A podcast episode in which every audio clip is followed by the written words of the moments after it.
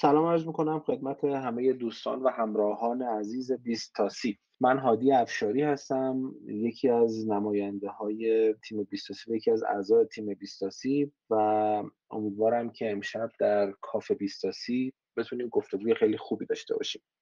برای دوستانی که احتمالا برای اولین بار ما افتخار داشته باشیم که در خدمتشون باشیم یه توضیح کوتاه میدم که کافه بیستاسی در حقیقت زیر مجموعه از مجموعه بیستاسی و کاری از تیم بیستاسی و هدفش اینه که گفتگوهای تعاملی و چند طرفه رو با افراد متخصص در حوزه‌های مختلف برای توانمندسازی افراد 20 تا 30 ساله انجام بده و بعد این گفتگوها ضبط بشه و تبدیل به پادکست بشه که در 20 تا 30 کافه 20 تا 30 می‌تونید در تمام پادگیرها دریافتش کنید. امروز این گفتگوها رو در حقیقت ما بعد از سال 4400 از فروردین 1400 شروع کردیم و امروز قراره که در خدمت سعید قدوسی نژاد باشیم.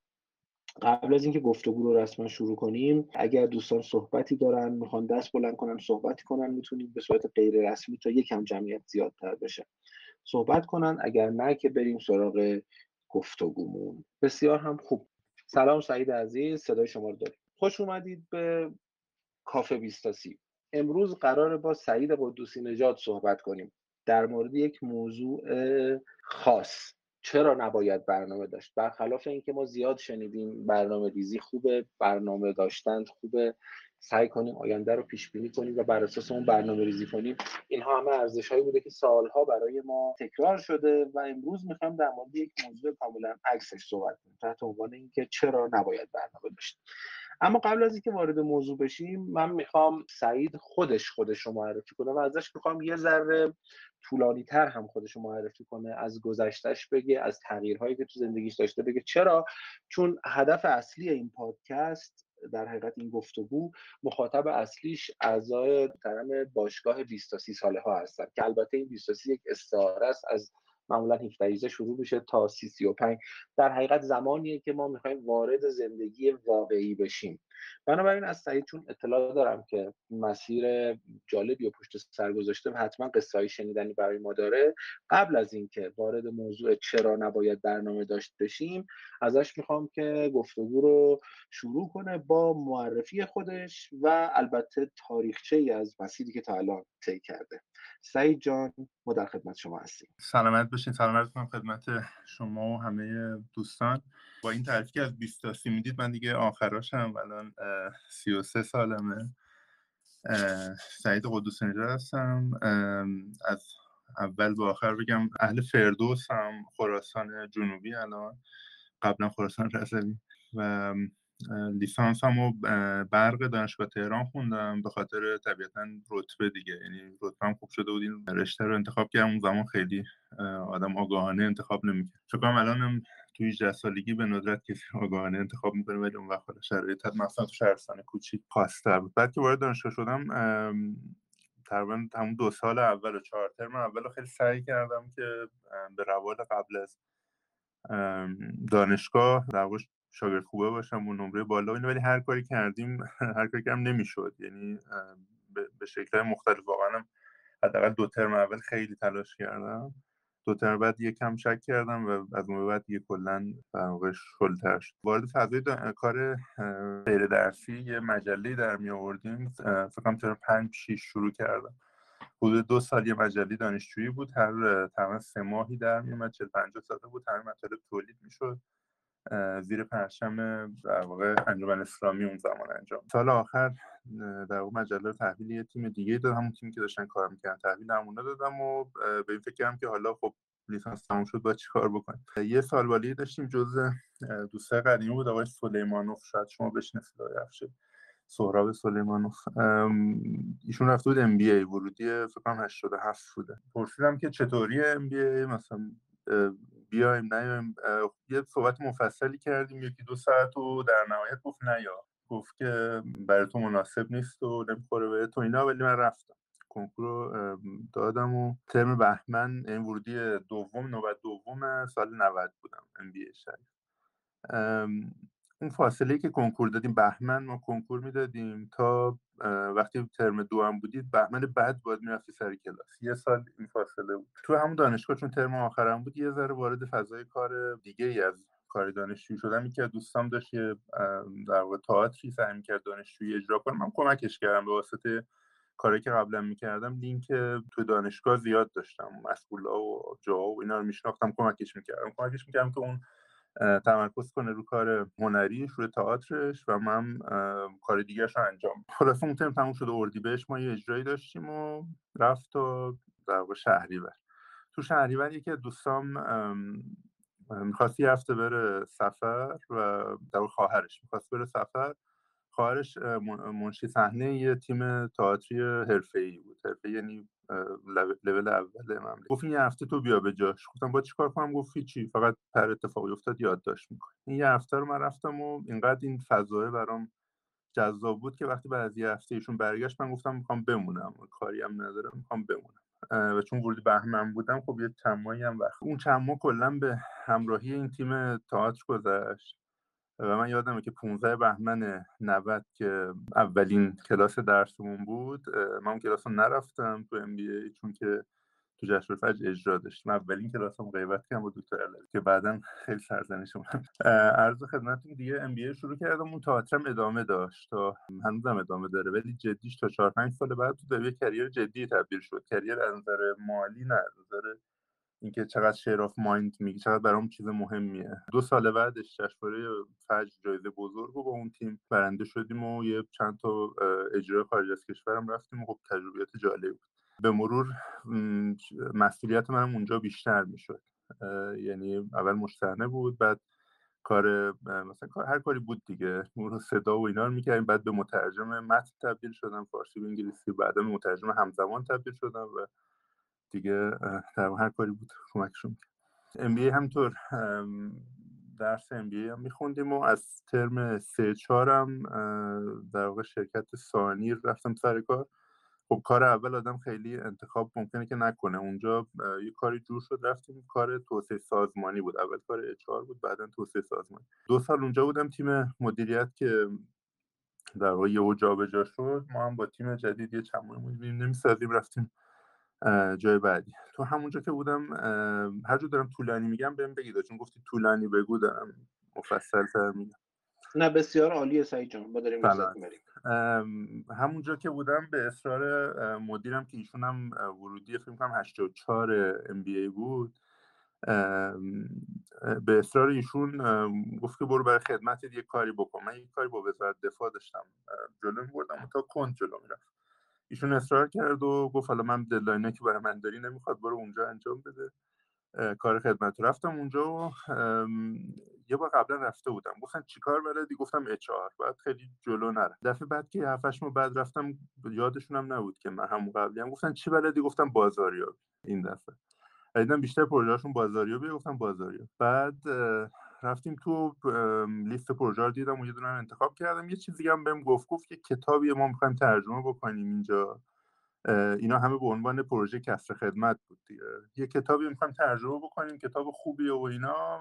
ببین چطور. من خب می‌دونی از ترس خدمت دادم ممکن هر کاری بکنیم کتاب 700 صفحه ریز بود 700 خورده صفحه ریز بود. منتها خب این حجمه به چشم نمیومد در مقابل دو سالی که آدم باید کار سربازی بکنه. گفتم بله چشم کتاب رو شروع کردم. بعدا فهمیدم دو سه نفر تا مثلا کتاب رو استارت زدن و بی‌خیال شده. اینقدر طولانی و سخت بوده. ولی به هر حال کتاب رو تقریبا ده 11 ماه انجام دادم و در مجموع بهم 15 ماه کسر خدمت دادن. 6 ماه هم رفتم دیگه. بعد که از خدمت برگشتم رفتم شرکت فناپ. چند ماهی اون بین تمرکز کردم رو خدمت. رفتم شرکت فناپ اینجا به عنوان position مدیر محصول. توی شرکت قبلی آخرای کار یه بخشی از اون کار توسعه سازمانی که می‌کردیم کار در واقع آوردن کار خریدن ERP بود. اونجا با فضای ERP و یک کمی آیتی یه مثلا تنه به تنه شده بودیم و یه آشنایی داشت.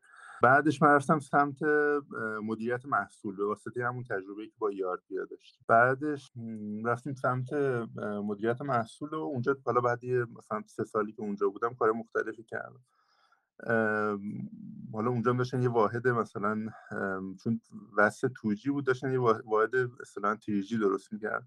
و من نفر اولش بودم به خاطر این تجربیات متنوعی اونجا پیدا کردم و کارهای گنده و پروژه بزرگ و بعد سه سال از اونجا اومدم بیرون. تو این فاصله اون کتابی که باز خدمت ترجمه کرده بودم و بالاخره از ترس خدمت و اینا باعث شد که من یه به واسطه که دوستانم به انتشارات آریانا قلم معرفی یه کتابی بود در واقع که اون دوستم بهش پیشنهاد شده بود که انجام بده. ایشون گفته بود که من به واسطه لحن یا در واقع کلمات و اصطلاحات حالا خارج از عرف یا بدنی که تو این کتاب استفاده شده من نمی‌تونم اینو بیارم به فارسی.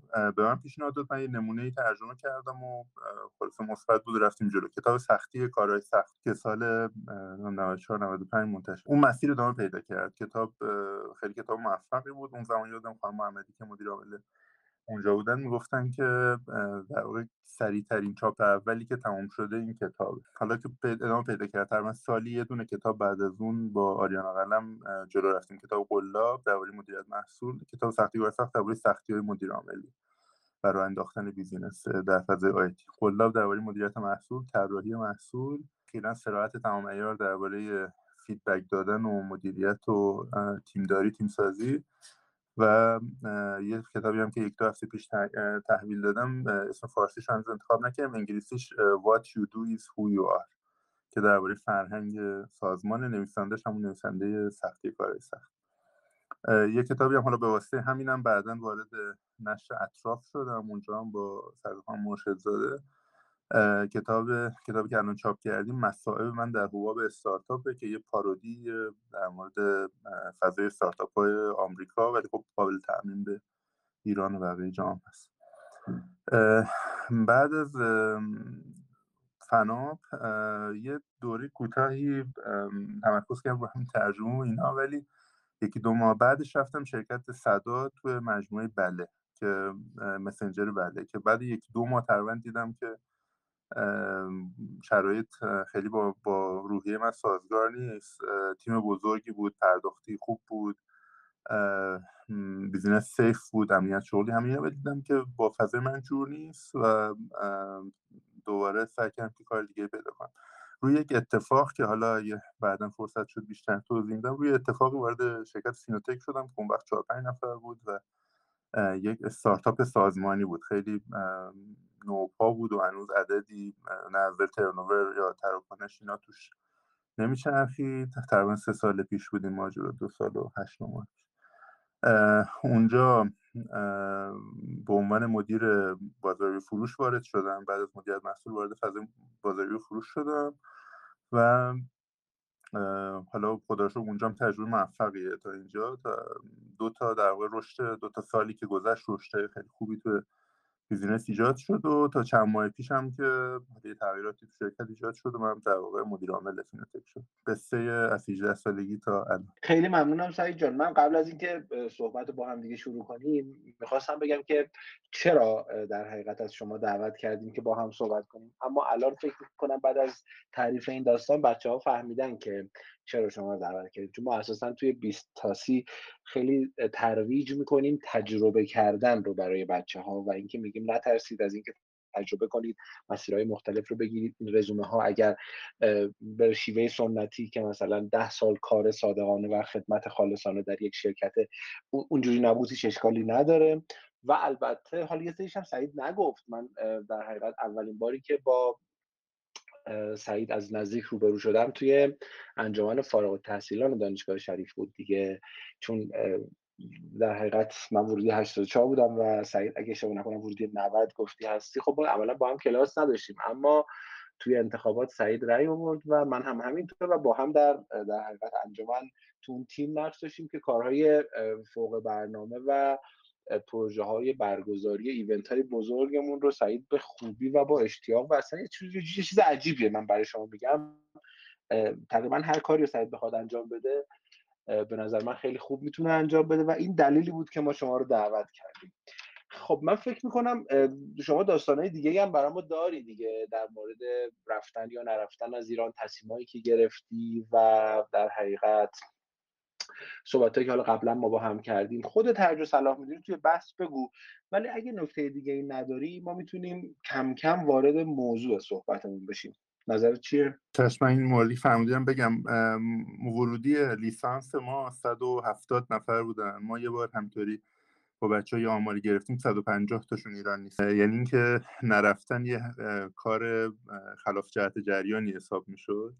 و برای ارشد هم که خودتون می‌دونید دیگه. حالا ارشد البته چون ام بی بیشتر کار می‌کنن درصد رفتنشون بیشتره ولی بازم درصد خوبی از بچه ها رفتن. این در مورد رفتن نرفتن که فرمودید. ولی باز بریم رو کیس. اونجا مفصلتر خدمت ارز بسیار عالی. خیلی هم عالی و خوب.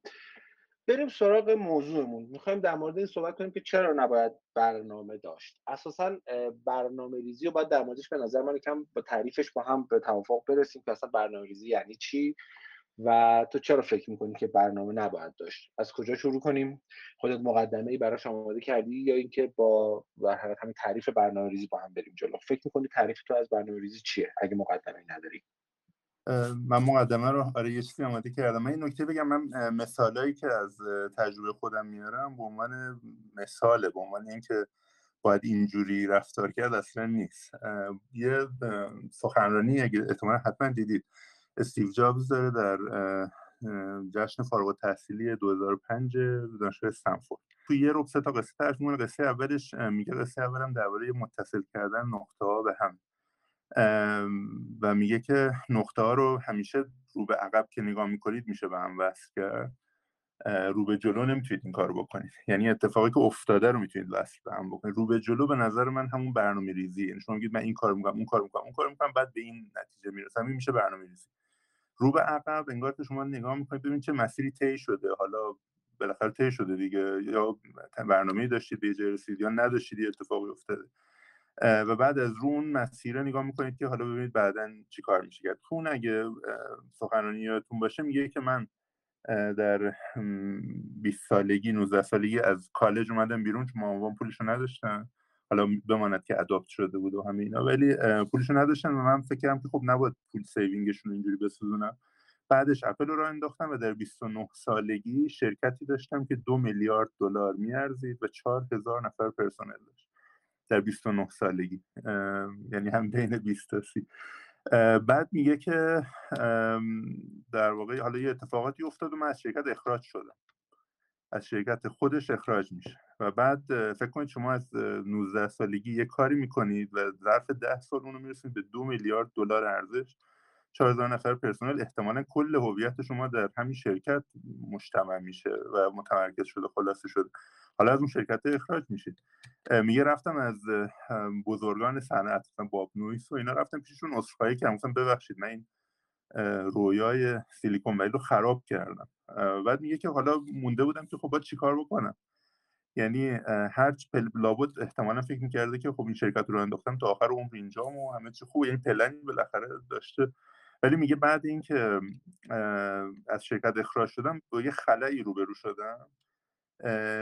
یه یه خلایی که اصلا نمی‌دونست باید چیکار هیچ برنامه ای نداشته و این خلای کمک کرده که حالا می‌دونید چیکار کرده شرکت نکس رو درست کرده نکس رو اپل دوباره می‌خره به خاطر این ماجرا هم باز برمیگرده توی اپل دوباره مدیر میشه و تو اون فاصله پیکسار هم درست می‌کنه که در پیکسار رو احیا می‌کنه.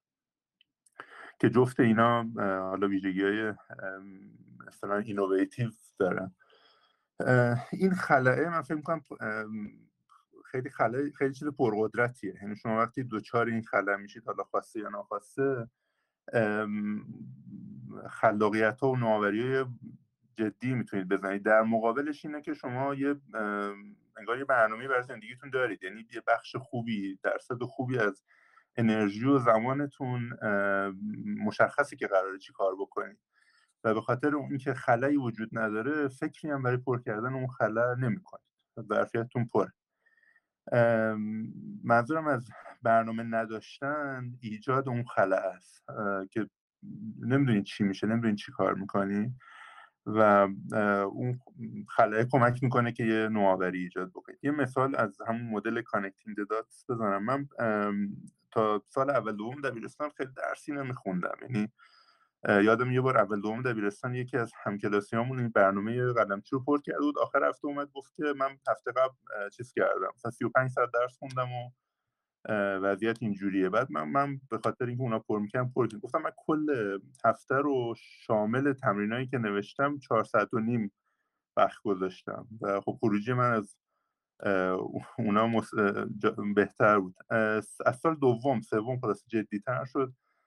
یه مقداری به ریاضی علاقه من شدم. حالا یه خروجی هم داشت. سال کنکور برای اینکه دوچار اون مسئله انتخاب رشته و اینا نشم ضمن یه هدفی داشته باشم. یه با یه هدفی درس بخونم با خودم گفتم که خب الان کنکور رو می‌خونم کنکور خیلی کار سختیه ولی یه باره کنکور رو کامل می‌خونم دنبال رشته دکترای پیوسته ریاضی دانشگاه تهرانم. هم دکتراست دیگه کنکور نمیدم هم ریاضی علاقه دارم هم بالاخره دانشگاه تهران.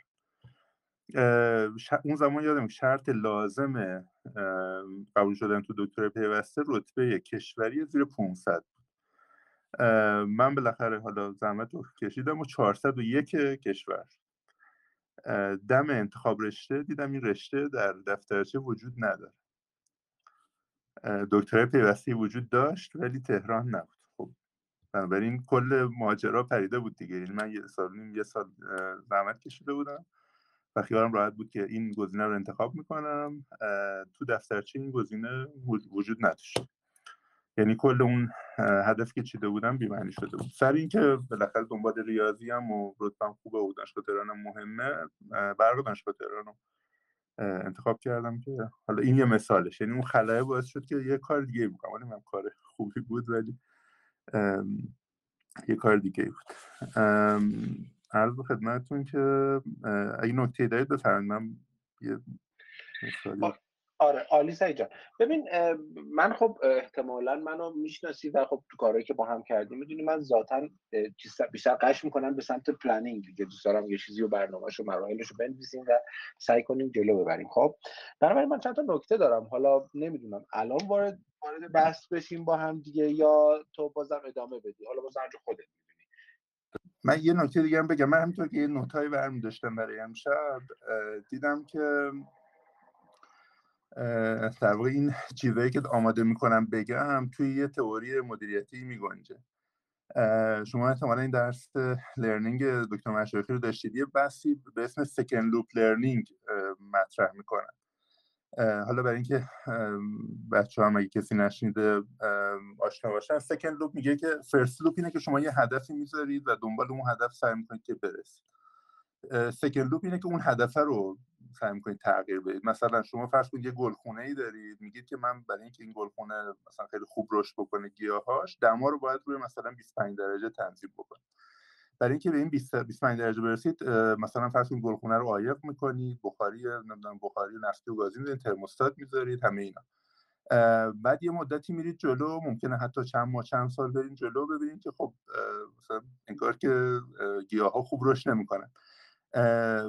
second loop اینه که آیا 25 درجه درست بود؟ و من برم دنبالی که میدم مثلا 22 بهتر بود یا 28 یا هم 25 خوبه second loop اینه. انگار شما first loop اینه که یه برنامه می‌ذارید سعی می‌کنید به اون برنامه برسید. second loop اینه که اصلا اون برنامه درسته و شک کردن اون برنامه تغییر دادن اون برنامه. بنابراین این انگار محور حالا مثالاییه که می‌خوام بزنم و یا که شما اون second loop تون رو فعال نگه دارید. همون درس دکتر مشرفی میگن که شما first loop تون رو خیلی تند تند روش کار می‌کنید. یعنی همون مثال گلخونه رو بگیرید. شما یه می‌بینید که دماغ باید 25 باشه 23 خب یه ذره گرمتر می‌کنید. فورا این loop رو active می‌کنید. ولی ممکنه یه سال دو سال بگذره تا second loop رو فعال بکنید. مثال گلخونه خیلی مثال ساده ای و مثال ملموسیه. یه چیزایی آدم ممکنه تا آخر عمر second loop ش فعال نکنه. مثال بگم مثلا نسل ما کلا اینطوری بودن که پدر مادر می‌گفتن برای اینکه باید برای اینکه موفق شی باید درس بخونی. یعنی first loop اینه که راه موفقیت درس خوندنه. second loop اینه که آیا راه موفقیت دیگه ای وجود داره؟ اگه حتی شک نکنیم که اصلا موفقیت تعریفش چیه آیا برای رسیدن موفقیت راهی جز درس خوندن هم وجود داره؟ این میشه سکن لوپش و ممکنه رو بعضی موضوع هیچ وقت آدم متوجه وجود سکن لوپ نشه. این که میگم برای برنامه اصالت کمتری کلا حرفم اینه قائل بشیم بابت اینه که بتونیم سکن لوپ رو سریعتر فعال بکنیم. این حالا زمینه تئوریکه. شما باز نکته دارید بگید من مثال دیگرم خدمتتون هستم. عالی. مرسی سعید جان. نکات خیلی درستی رو گفتی و برای من خیلی جذاب بود. ببین اما چند تا نکته دارم من. ببین تو برنامه ریزی این فرض در حقیقت غلطی وجود داره از طرف دیگران که در موردش حرف می‌زنن که آقا در فرست دیگه مدل فرست لوپیه اما تو خود برنامه ریزی میگیم که آقا می‌تونید برنامه رو دائم عوض کنید. یعنی سوال من اینه آیا تو طرفدار این مکتب هستی که اصلا برنامه اولیه رو هم نداشته باشیم یا نه؟ میگی برنامه بریزیم ولی انعطاف پذیر عمل کنیم. این نکته مهمیه. که یک مورد می‌خواستم در موردش صحبت کنیم. و دوم اینکه ببین مثال استیو جابز رو می‌زنی من کاملا می‌فهمم کاملا می‌فهمم. اما اگر بنا باشه ما یک دستور آموزشی یک تجربه آموزشی و یک در حقیقت چیزی که قابل آموزش شدن به تعداد بسیار زیادی آدم هست رو خب با این فرض. بخوام در موردش حرف بزنیم نمی‌تونیم بر مبنای اون اکستریم ها یا استثناها صحبت کنیم. منظورم چیه؟ شاید درست نتونم بگم. اما ما میگیم که مثلا استیو جابز خب به این موضوع خیلی اعتقادی نداشت اومد یه خلایی ایجاد شد و تو اون خلایی کاری کرد. پس ما هم شروع کنیم خلأ در زندگیمون ایجاد کنیم. من این حرف دوست دارم و میپذیرمش خب؟ اما اگه ما بخوایم به صورت کلی بگیم که آقا برای زندگی خیلی برنامه ریزی نکن زمانت اجرایی این که آدما واقعا تو اون خلاه بیفتن. و بعد تو اون خلاه بتونن سربلند بیان بیرون یا اینوویتیو بیان بیرون یا همون دستاوردهای مثبتی که گفتی و بهش برسن چند درصده؟ چقدره؟ توی مقیاس خیلی بزرگ دارم میگم می‌دونی چی می‌خوام بگم؟ و ما می‌خوام اون سوی تاریک سکه روی تاریک ما هم ببینیم اون ور سکه رو هم ببینیم. که مثلا برنامه ریزی نقاط مثبت داره نقاط منفی هم داره. برنامه نریزی نقاط منفیش چیه؟ یعنی می‌خوام از این از این ورم به موضوع نگاه کنیم. این دو تا نکته بود که الان داشتم تا بعد بزنم صحبت رو ادامه بدیم مرسی. ببین من بکگراندم خیلی شبیه شما از نظر مهندسی و ام بی اینا خوندن مایندستمون هم مشابه من طرفدار برنامه‌ریزی هستم. ولی اصالت به نظرم به نظرم با این نیست که حتما اون برنامه اجرا بشه. انگار برنامه ابزاریه برای رسیدن به هدف و خودش نباید به هدف تبدیل بشه. البته که به نظرم باید برنامه داشته باشه ولی یه نکته دیگه هم کنارش اینه که آدم ممکنه که یه برنامه بریزه بعد همه ریسورسش رو در واقع در راستای اون برنامه بذاره. و وقتی اون برنامه فیل بکنه به یه دلیلی فیل کنه یعنی ببینی که به نتیجه برسی که کار نمی‌کنه. انگار هر کاری کردی بابت اون برنامه بوده و حالا چیزی نداری. کنارش به نظرم برنامه رو حتما باید داشته باشیم و حتما باید آمادگی update کردنش رو داشته باشیم. کنارش به نظرم باید رو قابلیت عمومی آدم کار بکنه. یعنی با این فرض که ما می‌دونیم که با احتمال خیلی بالایی قراره برنامه رو عوض بکنیم. تو استارتاپ ها مثلا میگن قراره pivot بکنیم. ما باید به نظر من ابزار یا توانمندی های لازم برای پیوت کردن رو داشته باشیم. یعنی اگه مثلا روی اسکیل شخصی داریم کار می‌کنیم فرض کنید که یه روی چیزایی کار بکنیم که اینا رو همه برنامه کار می‌کنن رو همه برنامه به کار میان مثلا فرض کنید من بتونم خوب استدلال بکنم خوب مذاکره بکنم یا تحت فشار بتونم تصمیم بگیرم. این اسکیل های عمومی تر اینا خب ممکنه که مثلا تو هر مسیری بخوایم بریم مثلا 60 70 درصد مسیر همین باشه. توانمندیایی که لازمه همینا باشه. و شما وقتی پیوت می‌کنید انگار دارید مثلا 30 درصد 30 40 درصد برنامه رو عوض می‌کنید. 30 40 درصد قابلیت های لازم برای رسیدن به برنامه رو عوض می‌کنید و خب احتمالا زودتر را میافتید توش. یه جمله معروفی هست میگن شانس سراغ آدمای پرتلاش میره. یعنی اینکه یا یا یه تعبیر دیگه اینه که میگن موفقیت تقاطع شانس و شانس و تلاش. وقتی شما پلن می‌کنید انگار که فقط دارید نقش تلاش رو بولد می‌کنید. میگید این پلن رو باید اجراش کنم چجوری اجراش کنم؟ باید تلاش کنم. نقش شانس رو انگار دارید نمی‌بینید. با اینکه وجود داره هم شانس وجود داره هم بد شانسی وجود داره. و میگم باید تلاشمون رو بکنیم. ولی اگر که یه وقت شانسی اومد اونقدر نباید حواسمون گرم یا پرت پلنمون باشه که شانس رو نبینیم. فرض کنید شما یه مربی فوتبالین به بچه هاتون گفتین که آقا استراتژیمون اینه که مثلا فرض کنید از جناحین سانتر کنیم با هد گل بزنیم. حالا اگه دروازه‌بان رقیب اشتباه کرد و توپو انداخت جلو مهاجمتون دروازه خالی بود نمی‌زنه تو گل. یعنی تو دروازه خالی هم پاس میده کنارا که دوباره سانت بکنن. و میگم باید چشممون رو برای اینکه ممکنه پلن یه جایی کار نکنه یا ممکنه یه شانسی رو بکنه که اگه یه ذره پلن رو عوض کنیم اوورلپ اون با اون شانس بیشتر میشه جا رو برای این باز بده خیلی خوب. پس حالا فعلا من احساس کنم که یه قدم به هم نزدیکتر شدیم که میگه آقا بس برنامه‌ریزی کلا بد نیست ولی باید آمادگی این جملت رو دوست داشتم که فرض داشته باشیم در وقت برنامه‌ریزی می‌کنیم که با احتمال بالا قرار در حقیقت برنامه‌مون رو عوض بکنیم. در مورد اون نکته دوم هم نکته... می‌خوای یه صحبتی بکنی؟ ببین ما وقتی که می‌خوایم توصیه کنیم به آدم ها خب نمی‌تونیم بگیم که همتون ساختار شکم باشید یا همتون از این می‌دونی چی می‌خوام بگم؟ یعنی یه جورایی ما باید یه حد بذار اینجوری بهت بگم. تصور من اینه که ما باید اول طبق برنامه ریزی که یاد گرفتیم با این مایندست بریم جلو بعد بفهمیم که به جایی نمی‌رسیم با این موضوع. بعد شروع کنیم خرابش کنیم و دوباره یه setting جدید در ذهن ما شکل بگیره. تو با این موضوع چقدر موافقی؟ یا موافقی که از اول نه اصلا این موضوع رو این پایه رو بشکنیم. همین رو گفتم و میگم روی قابلیت عمومی باید کار بکنید یعنی قابلیت عمومی هم باید کار بکنید برای اینه که در واقع آمادگی سویش داشته باشین منتها وقتی میگم که پلن رو عوض کنیم منظورم یه کار آوانگارد و خیلی متفاوتی نیست. شما ممکنه که زندگی عادی یه نفر دیگه نسبت به زندگی شما آوانگارد حساب بشه. مثلا من وقتی درس می‌خونم فرض کنید که جوشکاری کردن برام کار آوانگاردیه. ولی برای خود اون جوشکاری یه کار خیلی عادیه. یعنی لزوما منظورم یه کار خیلی خارج از باکسی نیست. ولی در واقع دو تا یه نکته دیگه هم اینه. شما ممکنه که من میگم پلن رو عوض کنیم وقتی فهمیدیم پلن کار نمی‌کنه. ولی حالا اینم مهمه که بفهمیم کی این پلن کار نمی‌کنه. چون یعنی منظورم این نیست که ما پشت کار به خرج ندیم روی یک پلنی. چون یه چیزایی واقعا زمان می‌بره انرژی می‌بره. شما اگه برای یه چیزی که مثلا فرض کنید مثلا دو سال طول می‌کشه تا معلوم شه که پلن خوبی بوده یا بعد سه ماه سه ماه مسیر رو عوض کنید خب اصلا قبل اینکه بتونید بفهمید این پلن خوبی بوده یا بدی عوضش کرد یعنی همونطور که چسبیدن به پلن در واقع کار خوبی نیست زود عوض کردن پلن هم کار خوبی نیست. من یه مقایسه دیگه هم بهتون بدم. شاید اینو بشه به جمعیت زیاد توصیه کرد. می‌دونید ما فرق فرق قائلیم بین مونولوگ و دیالوگ. مونولوگ یه چیزیه که شما از قبل آماده کردید متنی نوشتید و سخنرانی بکنید. دیالوگ بین حداقل دو نفر اتفاق میفته فرق مونولوگ و دیالوگ به نظر من اینه که شما در دیالوگ گوش می‌دید گوش می‌دید. در مونولوگ گوش نمی‌دید. و متناسب با اون گوش دادنه احتمالا جمله براتون عوض می‌کنید برای همین اگه بگن آقا دیالوگتون رو بنویس این جمله بی‌معنیه. قبل از انجام شدن دیالوگ. ولی مونولوگ رو می‌تونید بنویسید. از قبل آمادهش می‌کنید و وقتی نوشتیدش باید بخونید تا آخر. یعنی مکانیزمی برای feedback feedback وجود نداره. این اصلاح نمیشه.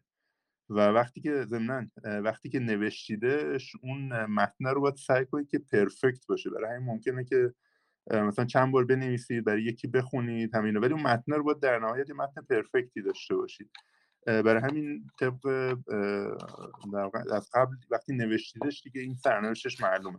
این شبیه چسبیدن به پلنه. حالا نقطه مقابلش دیالوگ. شما دیالوگ دارید؟ وقتی دیالوگ می‌کنید در هر لحظه آمادگی این آمادگی رو باید داشته باشید که حرفتون عوض بکنید. چون اون طرف نمی‌دونید چی می‌خواد بگه و حرف اون طرف عوض بکنید. چیزی که تو دیالوگ مهم میشه به نظر من اون کلیده گوش دادنه. یعنی بتونید متناسب با چیزی که اون میگه انگار متناظرش در پلن این میشه اتفاقی که داره در محیط میفته متناسب با اون چیزی که اون میده گوش بدین و عوضش بکنید. حالا دیالوگ فرقش با مونولوگ از نظر perfect بودن چیه؟ شما می‌تونید در حال انجام دیالوگ perfect ش بکنید. یعنی به ممکن اولش خوب شروع نشه ولی خوب که گوش می‌دید و خوب رد و بدل می‌کنید این تبدیل به یه دیالوگ در واقع دیالوگ perfect ی میشه یعنی انگار loop feedback ش بسته است اینجوری بگم. چون مونولوگ loop feedback ش بازه اصلاحی نمیشه. میشه پلن داشتن و چسبیدن به پلن و این مونولوگ فرض کرد و آمادگی داشتن برای دیالوگ و مثل flexible یا مثل همون second loop مثل آمادگی داشتن برای عوض کردن پلن. حالا برای اینکه شما بتونید دیالوگ خوبی داشته باشید یه سری skill لازم دارید. یعنی مثلا قدرت استدلال می‌خواین باید باهوش باشین باید مثلا یه سری تجربیات مطالعات داشته باشین. اگه طرف ارجاعی داد متوجه بشید. باید مثلا body language داشته باشید body language اون متوجه بشید. context رو بدونید همه اینا. اینا شبیه اون قابلیت عمومیه که عرض کردم. یه چیزای عمومیه که شما احتمالا تو بیشتر پلنا لازمتون میشه تو دیالوگ هم اینا مستقل از اینکه موضوع دیالوگ چیه اینا لازمتون میشه نمی‌دونم اون سوالتون رو جواب آره آره سعی جان. ببین من می‌فهمم که تو میگی که برنامه ریزی در حقیقت صرف بدون feedback و به قول تو first loop معنایی نداره. خب منم با این موضوع موافقم. بحثی تو این مورد نداریم. اما صحبت ما از کجا شروع شد که من پرسیدم آقا برای سال جدید برنامه چیه؟ برنامه شرکت چیه؟ گفتی عملا نمی‌دونم یا ندارم چیزی.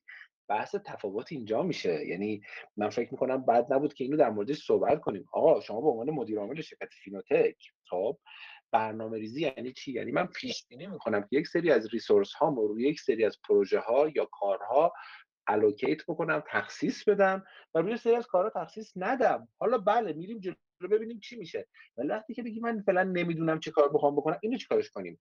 و سوال اینه که خب مثلا سهامدارا هیئت مدیره از تو business plan نمی‌خوان. یا اصلا اینا رو ولش کنیم. خودت برای زندگی شخصی خودت تا برای سالت برنامه ریزی کردی یا نه؟ این دوتا سوال هم من جواب بده.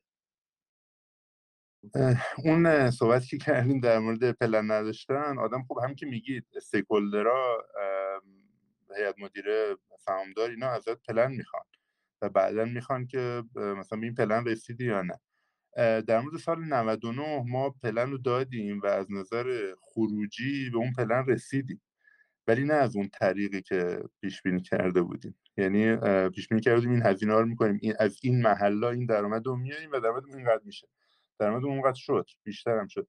ولی نه از اون محلا. به خاطر هم یه باری که دوستم چند پیش پرسید این اینو خدمتتون دفعه گفت گفت که مثلا برنامه چیه؟ مثلا اول سال بود دیدن و برنامه چیه؟ گفتم روم نمیشه ولی ولی ندارم. برنامه ندارم. خب وقتی چیز می‌خواد وقتی هیئت مدیره می‌خواد شما باید یه پلنی بدی و پلن هم سعی می‌کنی که واقعا یعنی دقیق کنی perfect بدی درست بدی و بعدا هم بهش بچسبی. ولی اینکه اون چون اون پلن رو داری تو تعارف پلن خودت بمونی و حتما اونو رو اون وایسی این حرفم اینه.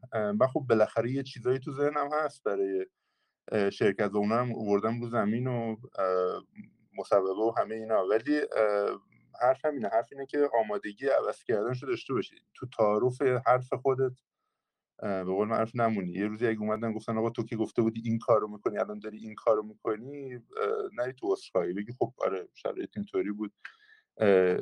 تغییرش دادیم. ولی حالا اون بحث stakeholder management هم هست که مثلا باید تغییر جدی بدی خبر بدی و همه اینا. این شروع دیالوگی از اونجا بود.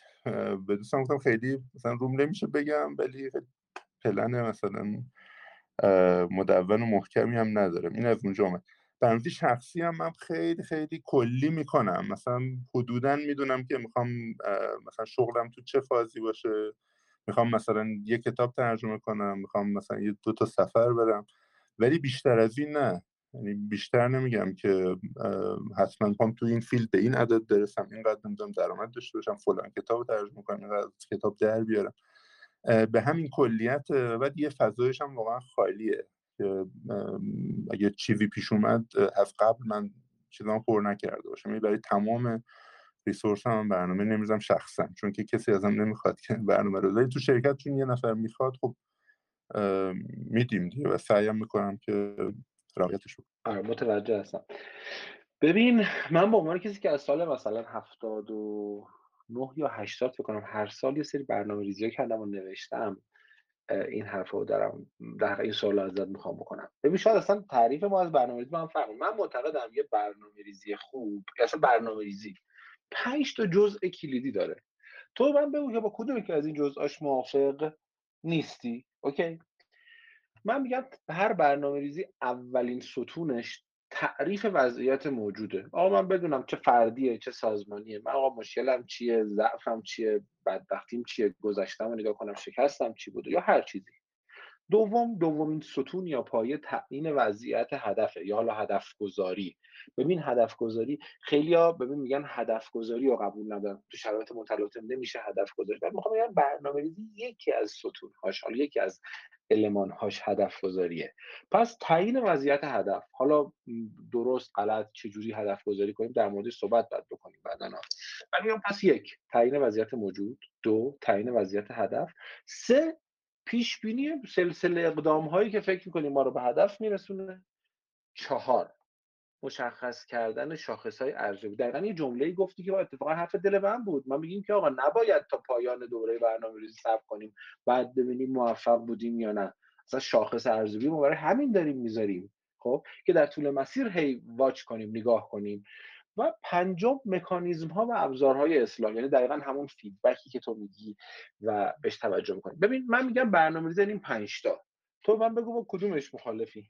یا حداقل فکر می‌کنی که باید تغییر نگرش بدیم در موردش؟ ما همش موافقم. تا فرکانس چرخوندن این loop feedback مثلا اون تعریف وضعیت موجود که اصلا هم قضیه به نظرم وصل کردن نقطه به همه یا یه جور دیگه اگه نگاش بکنید باز ما یه جمله چیز داریم میگم میگن الخیر فی ما وقع. یعنی شما اگه یه پلنی داشتید مثلا برای 99 و طبق پلن پیش نرفته نباید فکر کنید که مثلا عقبید از پلن به نظرم. باید نقطه شروعتون رو بذارین همونجا. یعنی هر چی که گذشته خوب خوبه. همینه. بخاطر چرا بخاطر اینکه نمیشه عوضش کرد. و حالا به اون نگاه می‌کنید از روی اون سعی می‌کنید که اون نقطه ها رو پیدا کنید. نقطه های گذشته رو هم وصل کنید آینده. حرفم انظر تعریف وضعیت موجود و من صد درصد موافقم با این دید. تعیین وضعیت هدف همون first loop میشه دیگه و بقیهش هم همین. یعنی هدف گذاشتین بعد بگین حالا چی کار می‌کنم بکنم چجوری بفهمم اون کارا رو کردم و اون هدف رسیدم یا نه حالا update بکنم. من حرفم روی سرعت چرخوندن اینه.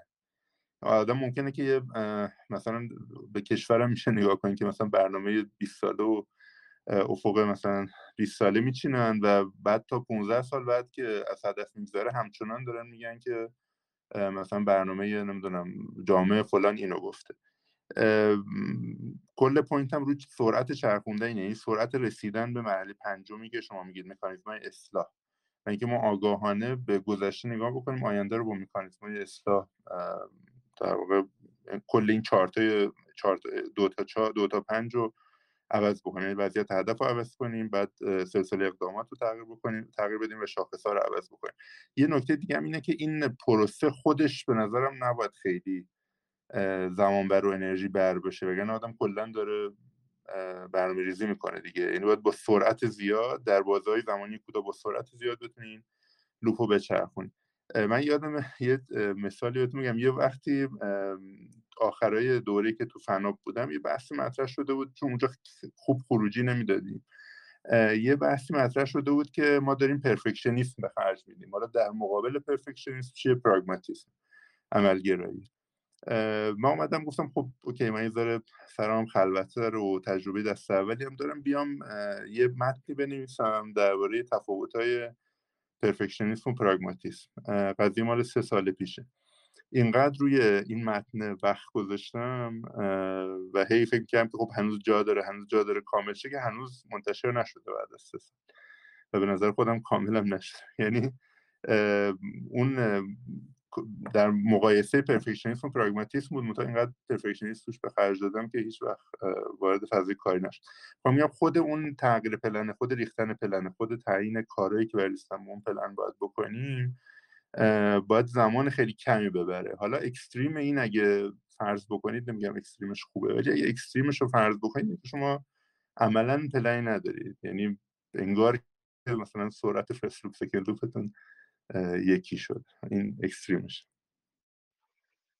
درست البته به عنوان کسی که زیاد تجربه برنامه ریزی داشتم به ویژه برنامه ریزی شخصی یا حالا بر شرکتی که مدیر عاملش بودم یا تیمایی که در تحت هدایتم بوده این اعتراف رو باید جلو جمع بکنم که این آفتی که گفتی که پروسه برنامه‌ریزی نباید طولانی بشه و نباید زمان بر بشه چون هم فرساینده میشه هم عملا اون ما رو از اون هدفاش دور می‌کنه. اعتراف می‌کنم که آره این نقطه ضعف رو من در پروسه برنامه‌ریزی عمیقا دیدم. خب نظر چی؟ وسط صحبتتون. خود حالا بالاخره برنامه‌ریزی خوب طول می‌کشه دیگه. ولی جز اون اسکیل های جنرالی که گفتم یکی اینکه یه کاری بکنید که برنامه ریزی هم خیلی طول نکشه. مثلا حالا تو هر کانتکسی متفاوته. من یادم شما یه صورت هزینه مفصلی در زندگی شخصی یه بار بهم نشونده که یه اکسلیه که مثلا هر هزینه یا هر درآمدی که انگار یه حسابداری شخصی طوری بود. بعد احتمالا اینو میگید از سال 81 یعنی تقریبا 20 سال انجام شده دیگه. اون احتمالا اینقدر تکرار شده که دیگه خیلی ازتون انرژی نمی‌بره. چون اگه انرژی ببره که آدم انجامش ممکنه که نده planning شرکت هم به نظر آدم بتونه یه جوری میگم باز رو context متفاوته. یه طوری planning رو در واقع درصد بالایش از قبل انجام داده باشی. مثلا نمی‌دونم ذهنیت مدیرات رو یکی کرده باشی یا مثلا چون template Excel رو در آورده باشی یا تعداد تارگت هایی که می‌خوای بذاری تا حد امکان کم باشه. اینا باعث میشه که سرعت برنامه‌ریزی به نظرم بیشتر بشه. دقیقا به یه نقطه مشترک خیلی خوب رسیدیم. اگه یاد باشه اون ایونتی که می‌خواستیم تو انجام برگزار کنیم من چون از این تمپلیت هایی که دقیقا میگی توی هر حوزه ای از کار یه بار انجام دادم سعی کردم مستقلا تمپلیتش هم درست بکنم. برای همینه که شاید من اینقدر طرفدار برنامه‌ریزی هستم چون خیلی به سرعت می‌تونم کار انجام بدم. یادتون event ی که برگزار کردیم ما یه mind map من درست کردم که ریز فعالیت های برگزاری یک event رو با هم فهرست کردیم و کم و زیادش کردیم. و اون دیگه شد یک سندی برای برنامه‌ریزی دفعه بعد. چی می‌خوام بگم؟ این نکته خیلی درسته که ما کاری بکنیم که در حقیقت planning در بلند مدت برامون کم هزینه تر و سریع تر بشه. و البته این مستلزم اینه که خب به رسمیت بشناسیمش planning دیگه. درسته؟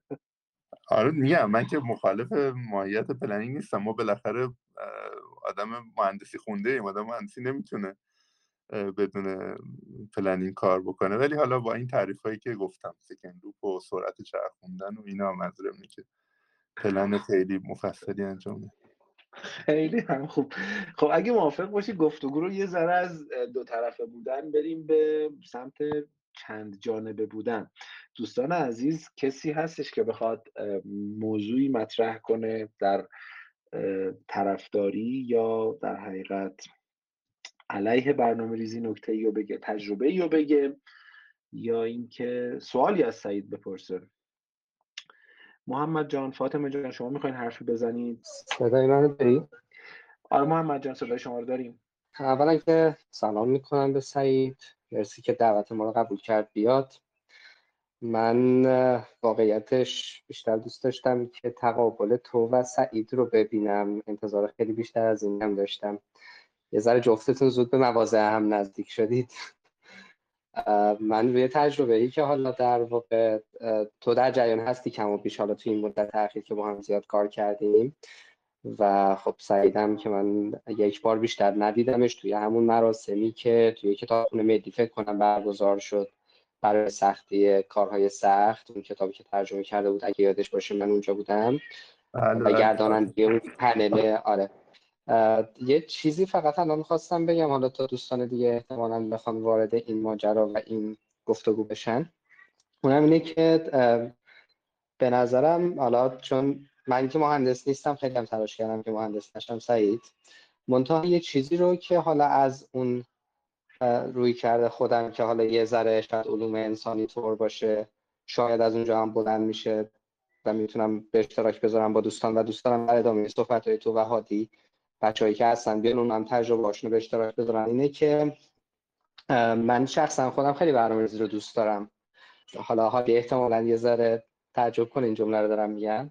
ولی لذت برنامه‌ریزی کردنه. برام از این جهت خیلی زیاده که حالا شاید همونطور که سعیدم یه اشاره کرد این امکان رو به هم میده که بتونم بعد اونو ازش بگذرم. یعنی لذت برنامه ریزیه توی تغییرات بعدیه که اتفاق میفته که حالا من خیلی اوقات از این با اون تعبیر rolling wave planning یاد می‌کنم. یعنی یه مدلی که من برنامه ریزی می‌کنم ولی برنامه ریزی می‌کنم چون مطمئنم که قرار نیست بعدا به این برنامه پابند باشم. ولی این انگار یه مبنایی برام فراهم می‌کنه که بتونم بعدا با تغییری که میدم و دیدن همون چیزی که تو اسمش رو شانس گذاشتی هی مدام update ش کنم. یه مثال کوچولو می‌زنم. بعد حالا دوستان دیگه اگه کسی خواست بیاد و در واقع تجربهش رو بگه. من تو همین قصه 23 اگه درست یادم باشه سال سوم بود که ما یه تارگتی گذاشتیم. گفتیم که تو اون سال یعنی سال 96 میشه فکر می‌کنم. یه تارگتی گذاشتیم که توی طول سال مثلا 50 تا ایونت برگزار کنیم. مثلا همینجوری یه عددی طبق اینکه سال قبلش مثلا چند تا برگزار کرده بودیم گفتیم این کارو می‌کنیم. بعد خب یه اتفاق کوچولویی افتاد که از قضایی ربط به, هم به همون آریانایی که تو گفتی داشت. اونم این بود که تقریبا اردی بهشت ماه. من خیلی اتفاقی با امینه کریمی که حالا همین دو هفته پیشم مهمون ما بود توی یکی از همین برنامه کافی 23 داشتم صحبت می‌کردم. امین اون موقع مدیر مجموعه همآموز بود تو همون گروه آریانا.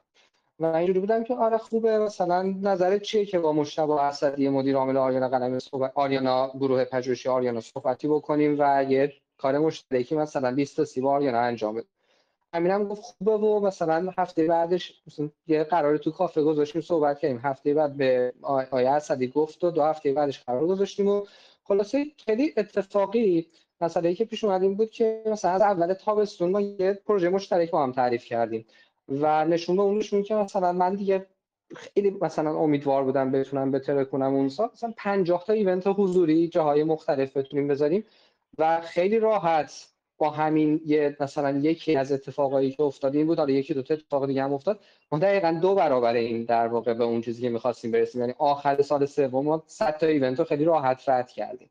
اینو به عنوان یه مثال کوچیک گفتم که خلاصه خیلی اوقات اون وسط وسط یه اتفاقایی میفته که ممکنه حالا له یا علیه کلا برنامه رو خیلی تقویت بکنه و بوستاپ کنه که نه کلا با مخ بخوره زمین. ببخشید اگر طولانی شد اینو فقط خواستم بگم به عنوان یک تجربه کوچولویی که اصلا ما خودمون توی 20 داشتیم. دمتون گرم. مرسی سعید جان. مرسی محمد جان. سعید جان نکته‌ای دارید در مورد این صحبت های محمد بگیم نه خیلی خوشحالم که تجربه هاشون رو در واقع باعث شده که حرف باعث شده که هم تجربه زنده بشه. ولی اینم که ما سری شبیه هم شدیم. خب ما خیلی منحادی پروفایلمون شبیه دیگه. چه بابا هر دومون برخوندیم هر دومون رفتیم ام بی ای و شاید آره ولی خب البته اینم در نظر یه کلا آدمای انعطاف هم شاید باشیم.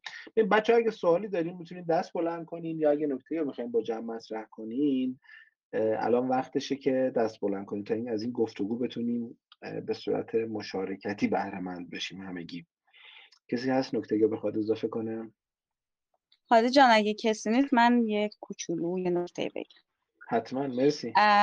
مرسی هادی جان. سلام کنم به سعید. خوش اومدی. مرسی که وقت گذاشتی برامون. حالا این انعطاف پذیریه که محمد میگه آخه وقتی که قرار شد در واقع ما دعوتت کنیم و اینها. بعد خادی خودش داشت توضیحاتی می‌داد و خیلی موضوع برامون جالب بود که چون من و محمد یه ذره آنتی برنامه ریزی هستیم و خادی خب نه. و این حالا زاویه این شکل اتفاقا خیلی به نظر من تاثیرات مثبت تو کار تیمی داره اتفاقا.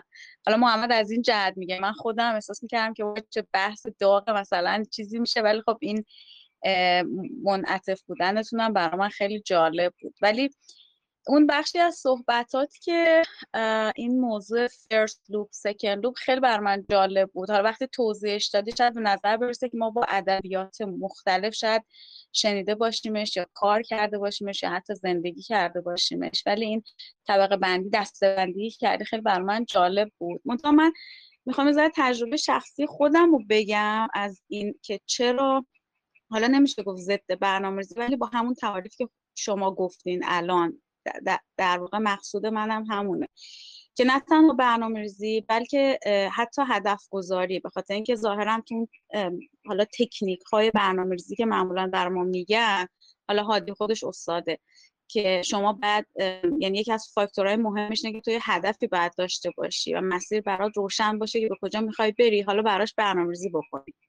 من فکر می‌کنم اینا خیلی دستشون گردن هم دیگه است. شاید به همین علته که من خودم شخصا خیلی باهاش موافق نیستم. یه جمله هم گفتی اینکه برنامه‌ریزی واقعا ابزار باشه. من اینو حداقل تو این چهار سال اخیر زندگیش کردیم. حالا من و محمد با هم دیگه.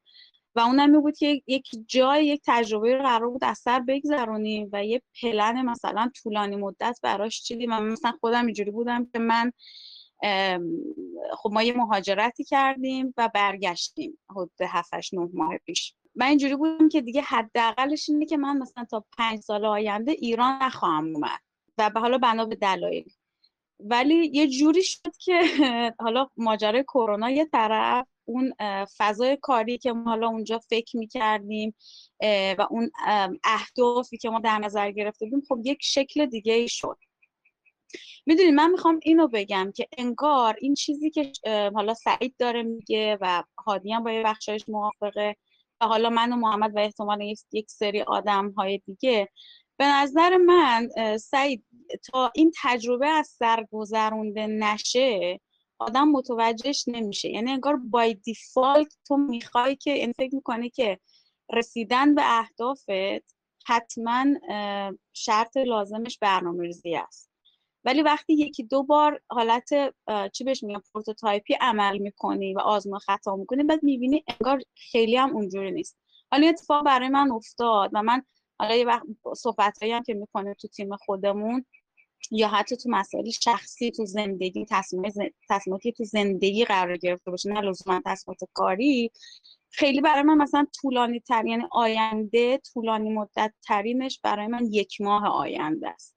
و این اتفاقا یه وقتایی مثلا جمعی خانوادگی پدر مادرها که میگیم میگم با شما جوون حالا چقدر ناامید؟ اتفاقا به نظر من این از امید میاد نه از ناامیدی. یعنی اینکه من اتفاقا انقدر دارم به سمت من خودم هنوز تو مسیر میدم دارم به یه سمتی میرم که دائم حالا یه جورایی همینی که محمد گفت دائم منتظر اینم که این چیزی که دارم براش براش فکر می‌کنم و حتی همین برنامه‌ریزی کوچولویی که می‌کنم این احتمالا با مخ می‌خوره زمین.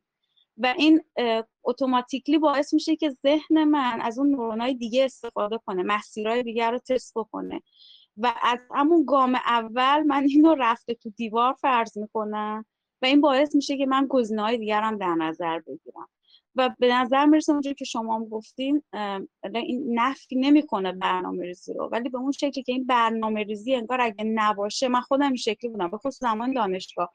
وای من برنامه نداشته باشم مثلا خراب میشه. امتحانا خوب پیش نمیره پروژه ها خوب پیش نمیره. ولی به هر حال که فکر می‌کنم یه ذره این این جای نقطه‌ای که ما الان توش هستیم از دل تجربهمونم میاد. حالا خیلی من خودم همیشه خیلی مراقبم که نسخه نپیچیم برای بچه ها و این تجربه بهشون میگیم تجربه کنیم تجربه کنیم به خاطر همین هم هست. خب شنیدنش به حال از ما که ذره سنی از همون گذشته شاید بیشتر اثر بکنه که با دید باز بره. یعنی می‌خواد انتخابم بکنه برنامه ریزی کردن و به همون شکل سالید و سنتیش بدونه که این طرف این هم هست و این گزینه هم می‌تونه امتحان بکنه. ببخشید طولانی شد. من این نکته اضافه بکنم. شما احتمالا درباره این perfectionist خوندین. میگن perfectionist یکی از ویژگیاشون اینه که یه target ی برای خودشون می‌ذارن حالا در هر context یه target ی برای خودشون می‌ذارن بعد برای رسیدن به اون target خیلی به خودشون سخت می‌گیرن.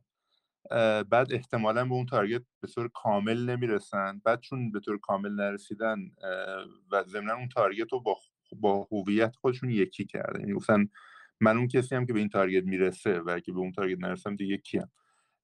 احساس شکست و روحیه پایین می‌کنن. این روحیه پایین دوباره باعث میشه که در loop بعدی به اون target کمتر برسه.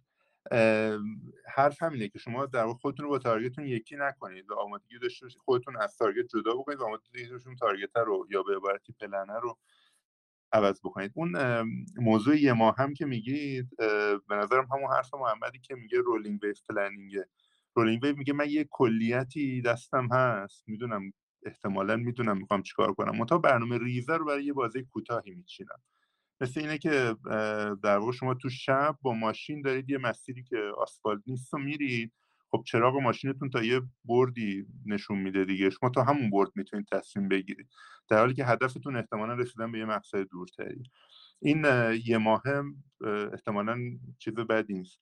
یه نکته دیگه هم بگم این که میگید از اول احتمال میدیم که مثلا این فیل می‌کنه. می‌دونید که آدم در واقع اگه احتمال بده فیل می‌کنه احتمال فیلش میره بالاتر. یعنی اصلا سختی کاری نه که شما با اراده و با اطمینان کامل و با ایمان کامل اینطوری بگم. روی پلنی وایستید ولی همزمان اون ایمانه تبدیل به تعصب نشه. یعنی اگر از اول فکر کنید که fail میشه با احتمال خیلی بالا fail میشه. باید ایمان داشته باشید که میشه ولی این loop اول. loop دوم اگه یه وقت symptom ی دیدین یا مثلا symptom جدی دیدین که داره fail می‌کنه تور رو در خودتون نمون یعنی ایمانه تبدیل به تعصب نشه مرسی سعید آره این بخش آخر رو تو قشنگتر گفتی مقصود منم یه جورایی همین بود که آره یک اراده برای انجام یه کاری هست و میری انجامش میدی بهش. هم فکر می‌کنی سعی می‌کنی همه جوانه میشن بسنجی با به قول تو با ایمان و عشق میری انجامش میدی. ولی خب اصرار و پافشاری و تعصبی هم روش نیست. اگر نشد خب از یک مسیر دیگه میره ممنونم ازت. مرسی می‌بینم که همتون اومدی تو تیم ما برنامه ریزا. ببین من یه ببین یه نکته دیگه هم هست که حالا من چون خانم هانی درخواست دادن که صحبت بکنن حالا من بعدش میگم. خوش آمد میگم به شما و صداتون رو میشنویم. نظرتون چی از؟ بقیه دوستان هم می‌خوام خواهش کنم که بیان مشارکت کنن. مرسی. سلام خیلی ممنونم از شما و سلام به همگی و مرسی از صحبت خوبتون. من توی جواب این سوال که چرا نباید برنامه داشت یه چیزی که به خودم خیلی کمک کرد چون من یه مدتی کلا از برنامه ریزی ناامید شده بودم چون برام کار نمی‌کرد. و چیزی که خیلی به من کمک کرد این بودش که اگر ما بخوایم بگیم چرا برنامه نداشته باشیم احتمالا جواب کوتاهش این خواهد بود که خب چون جواب نمیده. ما رو به هدفمون نمیرسونه. به هر دلیلی ممکنه مجبور باشیم همون پیوت کنیم. اگه بخوایم دلایلی که مجبوریم پیوت کنیم و توی دو دسته قرار بدیم توی دو دسته عوامل در واقع اگه مدل سازی ریاضی رو حالا بخوایم در نظر بگیریم همون درونزا و برونزا حالا اگر ما بگیم که برونزاها در اختیار و کنترل ما نیستن و هیچ کاری نمی‌تونیم در واقع برشون بکنیم برای خود من بیشتر اون عوامل درونزا بود. حالا نمی‌دونم چقدر از این استعاره دارم تو این بحث استفاده می‌کنم دقیق باشه. ولی به فرض مثال من یک برنامه بر خودم می نوشتم روی ورق ولی بعد میدم که من در عمل دارم یه کار دیگه می‌کنم. و این در واقع خود من بودم که داشتم باعث می شدم که این برنامه جلو نره. این گذشت من یه 5 6 سالی تا 27 سالگی با این در در واقع تو چالش بودم. تا اینکه سر پایان نامم که اقتصاد رفتاری کار می‌کردم با یه مفهوم خیلی جالبی آشنا شدم تحت عنوان intention action gap.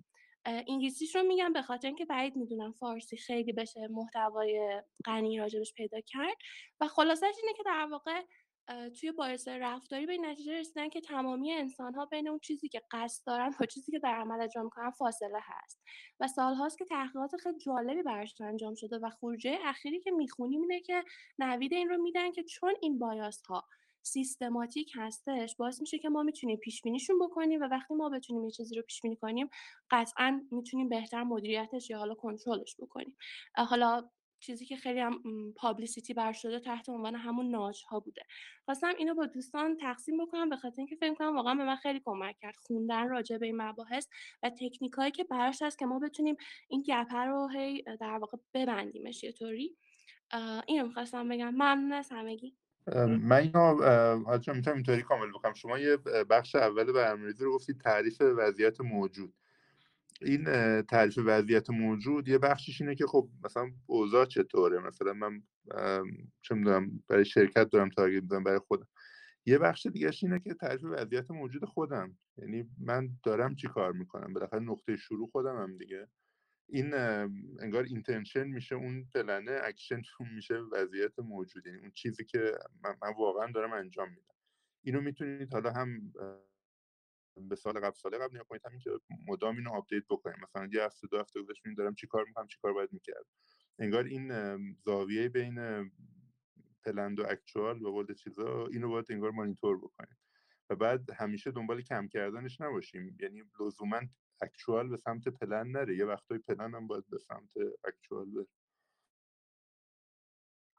کاملا درست مرسی از هر دو عزیز. دوستان دیگه اگه می‌خوان صحبت کنم.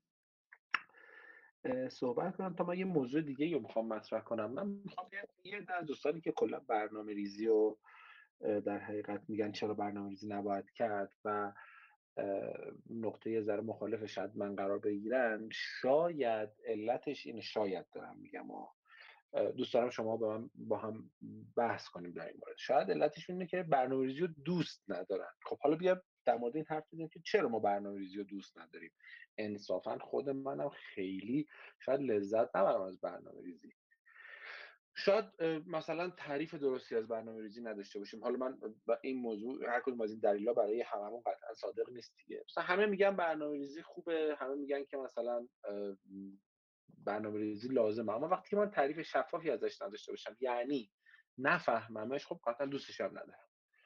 بعضیا به نظر من از این جهت با برنامه ریزی مخالف هستند که با فلسفهش مشکل دارن. یعنی چی؟ میگن که آقا برنامه ریزی زندگی منو مکانیکی می‌کنه. این سبک پیش بینی پذیر رو دوست ندارم. خب؟ احساس می‌کنن که مثلا مقید بودن رو دوست ندارم. یه عده به نظر من اینطوری یعنی می‌خوام از این ور دارم نگاه می‌کنم دیگه. اونایی که برنامه ریزی رو دوست ندارم چرا اینجوری فکر می‌کنن؟ یه عده معتقدن که اصلا ذهن ما برای برنامه ریزی پرورش ممکن نیفته باشه. ما از بچگی چیزی تحت عنوان مهارت برنامه ریزی شاید کمتر یاد بگیریم و هزینه های برنامه ریزی رو نمی‌بینیم. بعد خب یه کاری که برامون سخت باشه مهارتش رو نداشته باشه خب احتمالا ازش فراری هستیم. یه دلیل دیگه چیه؟ اهمال کاریه اگه کسی اهمال کار باشه ذاتا procrastinator باشه خب برنامه ریزی دردی براش دوا نمی‌کنه. ولی من گیر میده میگه آقا برنامه ریزی به درد نمی‌خوره. آقا تو اهمال کار هستی مشکل برنامه ریزی نیست. بذار دلیل دیگه براتون بگم. دقیقا کمال طلبا به نظر من مشکلشون برنامه ریزی نیست مشکلشون کمال طلبیشونه میگه آقا من برنامه معمولی نباید داشته باشم برنامه عالی باید داشته باشم. پس در حقیقت شکست می‌خورم بعد از بیرون میگیم آقا ببین برنامه خوب نبود. من میگم برنامه ریزی خوبه. تو کمال طلب اونو حلش کن. خب؟ مثلا بعضی از برنامه ریزی خاطره بد دارن. یاد چیز میافتن دیگه. یاد اون دورانی میافتن که مثلا مثلا ما از بچگی خب این تفکر سنتی ما رو به این سمت هدایت کرده که مثلا برای درس خوندن باید برنامه ریزی کنی. از برنامه مدرسه ابتدایی مثلا شنبه اینو داریم ساعت اول ساعت ما عادت کردیم. و کلا شاید این هم چی میگن همبستگی برنامه ریزی و اون دوران سخت تحصیل و کنکور باعث شده باشه که ما یه ذره گارد داشته باشید نسبت به برنامه ریزی و البته دلیل دیگه اینه که خب تو شرایط مبهم برنامه ریزی ساده نیست خب. چون ساده نیست میایم میگیم که خب سخت دیگه ما مکانیزم ذهنمونی که کارهای سخت رو ترجیح میدیم ازش فاصله بگیریم. خب حالا میگیم آقا برنامه‌ریزی خیلی هم فایده نداشته دیگه. بچه دقت کنید من نمیگم شما همه دلیلا رو دارین ولی میگم ممکنه ممکنه از این نگاه هم داشته باشیم به برنامه ریزی خیلی وقتا ما میگیم که آقا برنامه ریزی واقع گرایانه حتی عملی نیست. میگیم بخشی از اجرای برنامه به دیگران وابسته است. تعهد کاری می‌خواد که شاید من نداشته باشم. اولویت بندی درسته همه میگن یه ماتریس چه می‌دونم آیزنهاور می‌کشی ولی واقعا کار سختیه. اهداف ممکنه متعارض باشه و واقعا عملی نیست. باورشون یه عده اینه. یه عده مسئلهشون تعهده. میگن آقا من کلا چون به برنامه ها متعهد نیستم هر بار که برنامه ریزی کردم در درون خودم یک عدم تعهدی دیدم و حالم از خودم بد شده. خب منم هر وقت حالم از خودم بد بشه سمت اون موضوع نمیرم دیگه. می‌دونی چی می‌خوام بگم؟ من این دلایلی که تحت عنوان که چرا برنامه ریزی رو دوست نداریم که در حقیقت من باید چیز کنم حتما امانت دار باشم و تو سایت متمم یا از فکر کنم گزارش های محمد شبان علی اینو خونده بودم یه بار. الان می‌خواستم مطرح کنم. می‌خوام بگم که شاید این که میگیم برنامه ریزی خوب نیست به خاطر این موضوع است اینم به نظرم باید به خودتون صادق باشید شما عزیزان. اگه نکته دارید در موردش بگین تا اینکه بریم سراغ آقای نه خانم نیایش افتخار. من یه نکته یادی اضافه کنم کوتاه. شما برنامه رو برسن به یه تارگتی می‌ذارید دیگه. اون تارگت این که چقدر نمی‌دونم صفتش چیه ولی مثال بزنم. مثلا فرض کن شما تارگت می‌ذاری که فلان کار انجام بشود. مثلا تا آخر سال مثلا فرض کن من بر خودم میام یه کتابی با نشر فلان ترجمه بکنم. این خودش احتمالا ابزاری برای رسیدن به یه چیز دیگه است دیگه. یعنی من که کتابو که ترجمه کردم که یهو تموم نمیشه کاره. احتمالا یه هدف عمیقتری پشتشه. مثلا نمی‌دونم می‌خوام یه چیزی یاد بگیرم یا می‌خوام معروف شم یا می‌خوام پولدار شم. به نظرم اگه اون هدف تهیه رو آدم پیدا کنه مثلا فرض کنید هدف پولدار شدن. بعد میگه خب اوکی پولدار بشم که چی؟ این این کچی رو چند بار تکرار بکنی اون ته ته رو پیدا می‌کنی هدف تهیه رو. بعد از اون میای عقب. مثلا یکی میگه من می‌خوام چه می‌دونم از زندگیم راضی باشم. خب یه راه راضی بوده اینه که شما پلنی نچینید وقتی پلن یا پلن ساده ای بچینید اون پلن رو 100 درصد یا حتی اوور اجرا بکنید و خوشحال باشید دیگه عالی. اگه هدف اینه که هدف تهی اینه که مثلا خوشحال باشیم یا از خودمون راضی باشیم این یه مدلش. میگم این تارگتی که آدم براش پلن میچینه اگه یه چند تا کچی بهش بگی شاید اون هدف آخر آخریه رو آدم بتونه پیدا کنه. بعد حالا بتونیم پلن بهتری یا بلند مدتتری برای رسیدن به اون پیدا بکنیم جانا سخن از زبان ما می‌گویی. خب ما تو همین به این میگیم mission دیگه. میگیم اولین مرحله توی حالا یه, یه،, یه رویکرد دیگه است برای برنامه‌ریزی که میگه آقا mission تو با همین 5 why یا از این چرا پرسیدن. بهش برس. بعد اونو بشکن به در حقیقت. یعنی اون جهت حرکتت باشه. گل بزرگ تو بشکن به objective و بعدم همین حرف آقا برنامه‌ریزی داره همینو میگه دیگه. آقا ما خیلی با هم هم, هم ما یعنی به نظر شما با من هم جهتی افق شما یه چیز دیگه هم تو پرانتز بگم. من یه بار یه چیزی بود. یه کنفرانس مدیریتی هم که آریانا برگزار می‌کرد تا چند سال پیش. یه طرف آقای دکتر مشایخی بودن یه طرف آقای دکتر البدی. آقای البدی می‌گفتن که اینقدر پیچیدگی محیط زیاد شده فکر اون سالی بود که دلارم دوباره یه نوسان کرد. اینقدر پیچیدگی محیط زیاد شده که دیگه نمیشه سیستم و مدل کرد. وقتی نتونی مدل کنی خب پیش بینی و اینو با برنامه‌ریزی نمی‌تونی بکنی.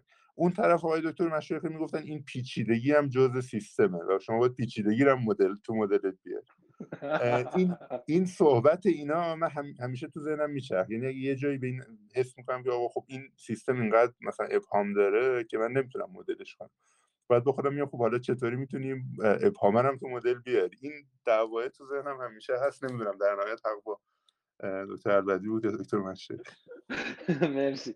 خب خانم نیایش اگه محبت کنین خانم نیایش افتخار. شما رو میشنویم. سلام شبتون بخیر باشه.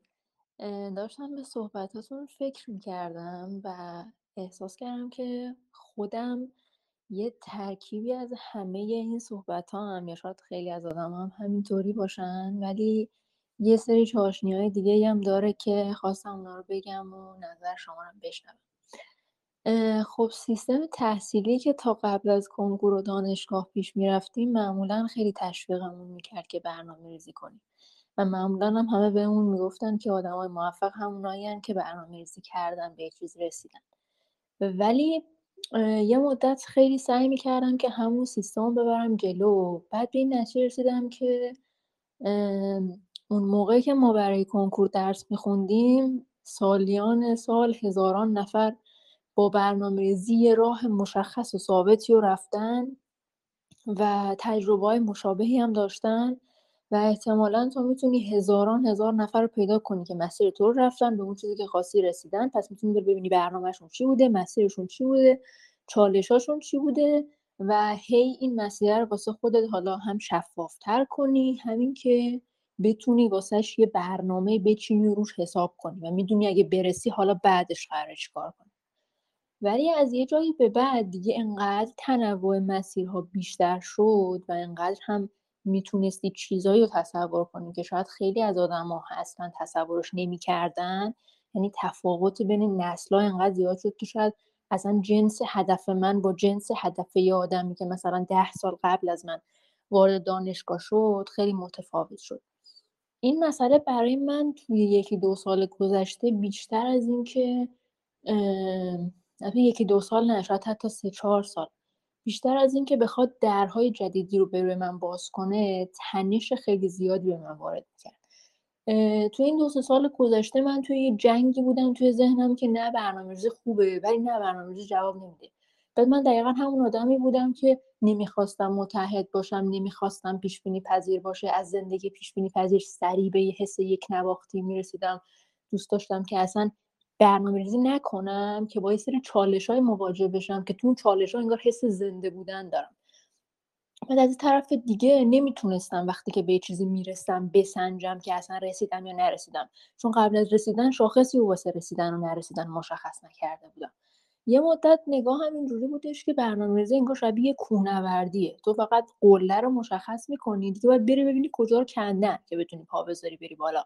یهو ببینی اینور شیبش زیاده ممکنه از یه جای دیگه بری و قبل از اینکه بری کوه وقت برنامه ریزی نمی کنی معمولا. مگر اینکه حالا قبلا رفته باشی بگم می‌دونم راهش بازه بری البته خیلی هم ممکنه که این کار بکنن که مثلا نفر جلو میره بعد خبر میده که راه باز بیاید. ولی اینجوری تو ذهنم نقش بست. ولی این نگاه هم باز خیلی تنش منو کم نکرد. هنوزم که هنوزه دارم باتون صحبت می‌کنم هر روز صبح از خواب پا میشم و به این فکر می‌کنم که خب من باید برای امروزم به برنامه خاصی داشته باشم که از روز قبل حتما بدونم که قرار امروز چیکار کنم؟ یه روزایی به نتیجه می‌رسم آره یه روزایی به نتیجه می‌رسم که نه. می‌دونم که برنامه‌ریزی خوبه ولی انقدر بر من تنش میاره که معمولا وقتی خواستم به برنامه های بزرگی رو خورد کنم به چیزای ریز حتما یه نفر دیگه که آدم نزدیکیه باید جلو میشه تو خورد کردن بهم کمک می‌کرد. چون انقدر دچار یه تنشی می‌شدم سر اینکه انگار یه چیز خیلی بزرگیه وای ممکنه مثلا نرسم یا اصلا خیلی من دارم ایدئال گرایانه نگاه می‌کنم به داستان یا وای مثلا چه مسیر سختی چقدر مانع چقدر یک نواختی چقدر اصول و من نمی‌تونم این همه اصول رو رعایت کنم و اگه یه جاشو انگار کج بذاری مثلا خراب میشه الان این اصوله و هنوزم تو این چالش هستم. ولی یه بحث دیگه هم که در کنارش مطرح شد همین بحث کچی پرسیدن ها بود. این کچی پرسیدن ها می‌تونست تا یه حدی من کمک کنه. یعنی تا یه جایی درجه اپام زندگی بر من جذاب بود. یعنی وقتی میپرسیدم که چی ممکن بود یه سری هدف های مبهمی تو ذهنم داشته باشم. ولی همین تجربه کردنه و مواجه شدن با این اپامم بر من جذابیت خودش رو داشت. ولی از یه جایی به بعد مخصوصا توی یک سال گذشته که خیلی اتفاقات و مسیرهای آدم ها تغییر کرد به واسطه حالا ویروس کرونا و محدودیت هایی که پیش اومد شاید خیلی هم مسیر زندگیشون و برنامه های کاری و درسشون رو عوض کردن.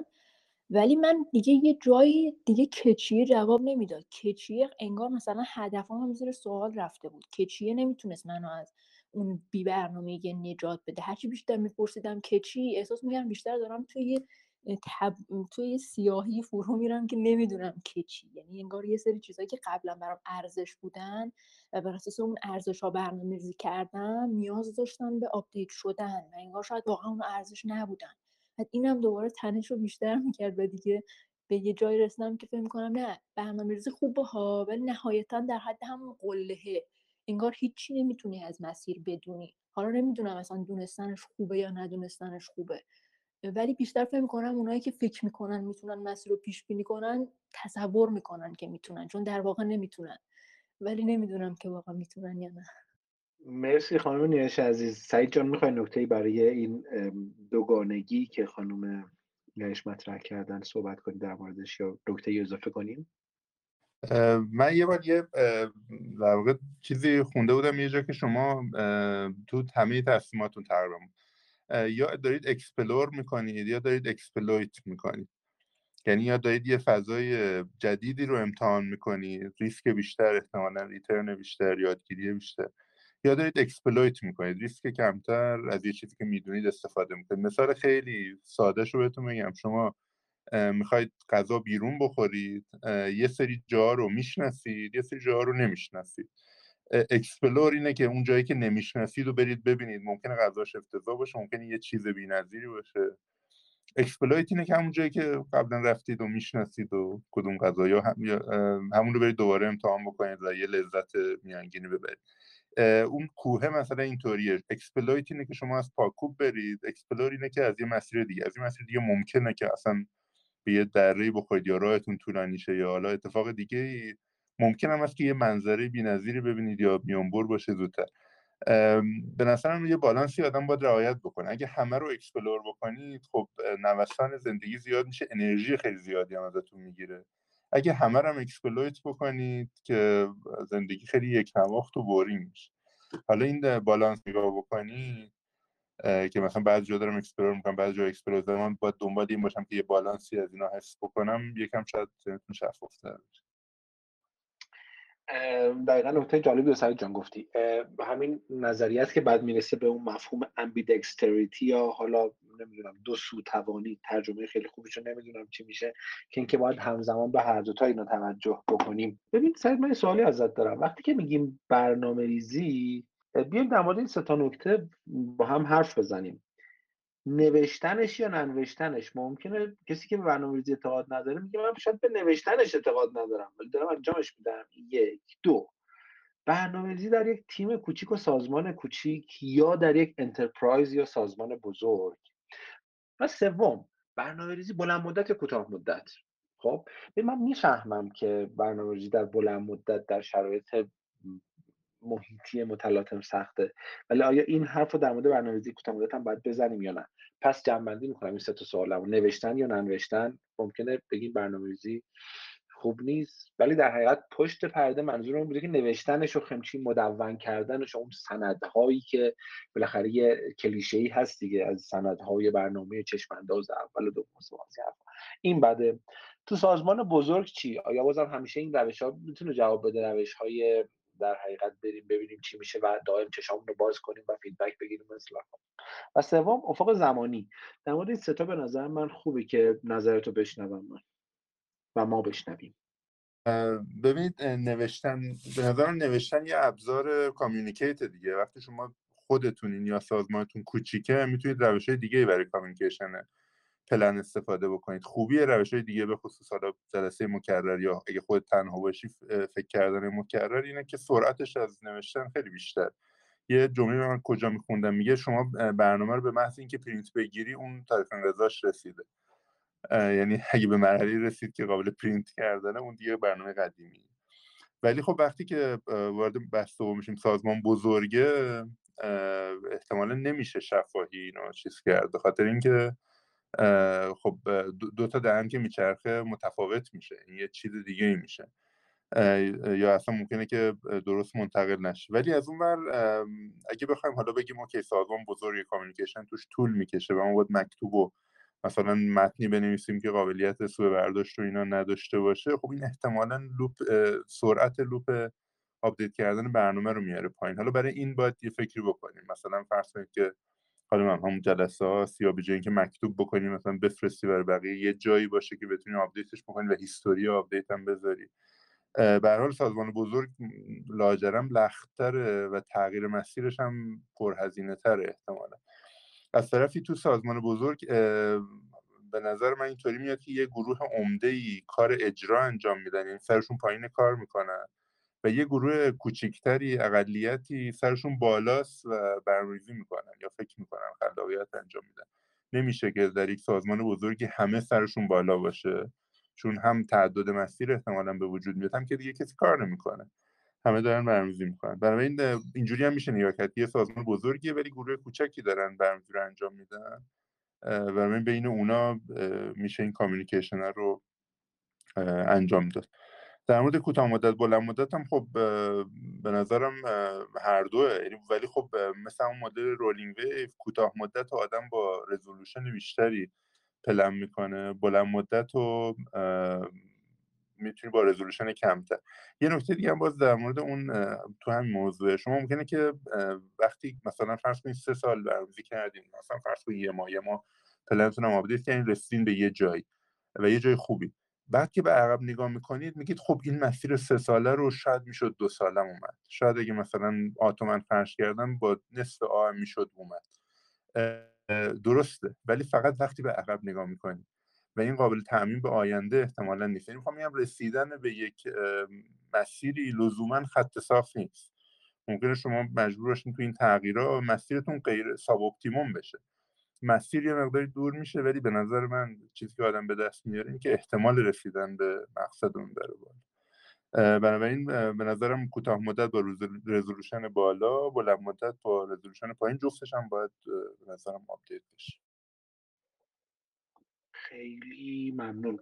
ببین شاید من خودم صبح که از خواب بیدار میشم و می‌خوام روز کاریم رو شروع کنم همیشه من یه مجموعه کاغذ چک نویسی دارم چک پرینت هایی که دور نمیریزم و نگه دارم اول صبح کارهایی که اون روز می‌خوام بکنم و فهرست می‌کنم. ببین این یک برنامه ریزی بسیار جزئی و بسیار کوچیک و بسیار در حقیقت جمع و جوره و در طول روز اینا رو تیک می‌زنم یا ضرب می‌زنم و آخر روز دیدم که اصلا چند تا از اینا انجام شد. در به همین سادگی نه وقت دیگه قرار از من بگیرن ببین من به تجربه دیدم که روزایی که این کارو نمی‌کنن به مراتب بهره وری کمتری دارن این یه نکته. نکته دوم اینه که احتمالا مطالعات اصطلاحا لانگیتودینال که در طول زمان بررسی می‌کنن رو احتمالا شنیدی در مورد برنامه ریزی دیگه.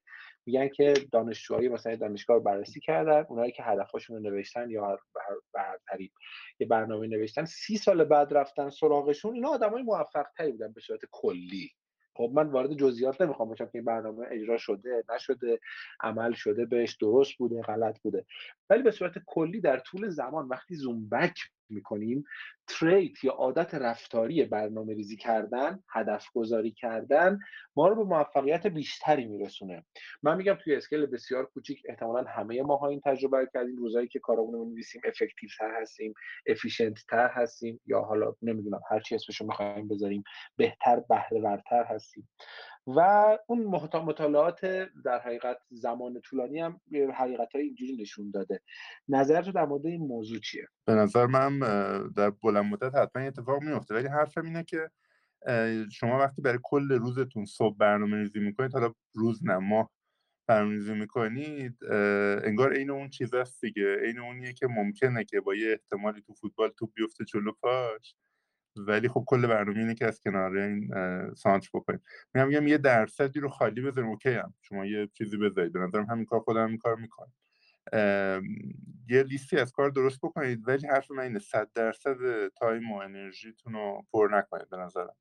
یه مقداری برای شانس یا برای serendipity و چیز جا بذارید. یعنی یه اتفاقی افتاد یه شانسی رو کرد آدم بتونه این کار رو بکنه. مثلا فرض کنید که نمی‌دونم ما ناهارمون رو احتمالا اینقدر سرمون شده که سرسری پشت میز وقتی که میشه ناهار خود ناهارمون رو می‌خوریم. ولی اگه مثلا گاهی یه ناهار گله گشادتری مثلا یه جایی بیرون با یه آدم جدیدی بذاری ممکنه که اثر ده تای نه تاش وقتمون تلف کنیم ولی یکیش هم ممکنه که یه چیزی بشه. من میگم یه فضایی برای شانس بذاریم. آره باید موافقم. من به عنوان کسی که هر سال و تقریبا هر ماه برای خودش برنامه‌ریزی کرده این درس رو به تجربه مثلا چند ساله گرفتم که الان من یکی دو ساله که برای روزای هفتم اتفاقا برنامه ریزی می‌کنم که هیچ برنامه ای نداشته باشم. اون ساعت رو آمدانه هیچ کاری روش در نظر نمی‌گیرم و خالی می‌ذارم. البته بازم اسم این کنم برنامه ریزی ها. ولی آره موافقم. اینو کاملا باید هم نظرم که ما باید حتما برنامه ریزی کنیم که ساعت های هیچ برنامه ای نداشته باشیم. اون وقت اون فرصت های explore کردن احتمالا پیدا میشه.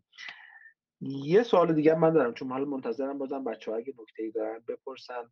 همزمان البته میگم یه گروهی هم هستش که توی کانال بیستاسی که عضو هستیم زیر پست گفتگوی امشب می‌تونین کامنت بذارین و اگه دوستان به هر دلیل نمی‌تونین صحبت انجام بدین یا voice در حقیقت روشن کنین می‌تونید سوالاتون رو یا نکاتتون رو به صورت متنی اونجا تایپ بکنید یه موضوع دیگه.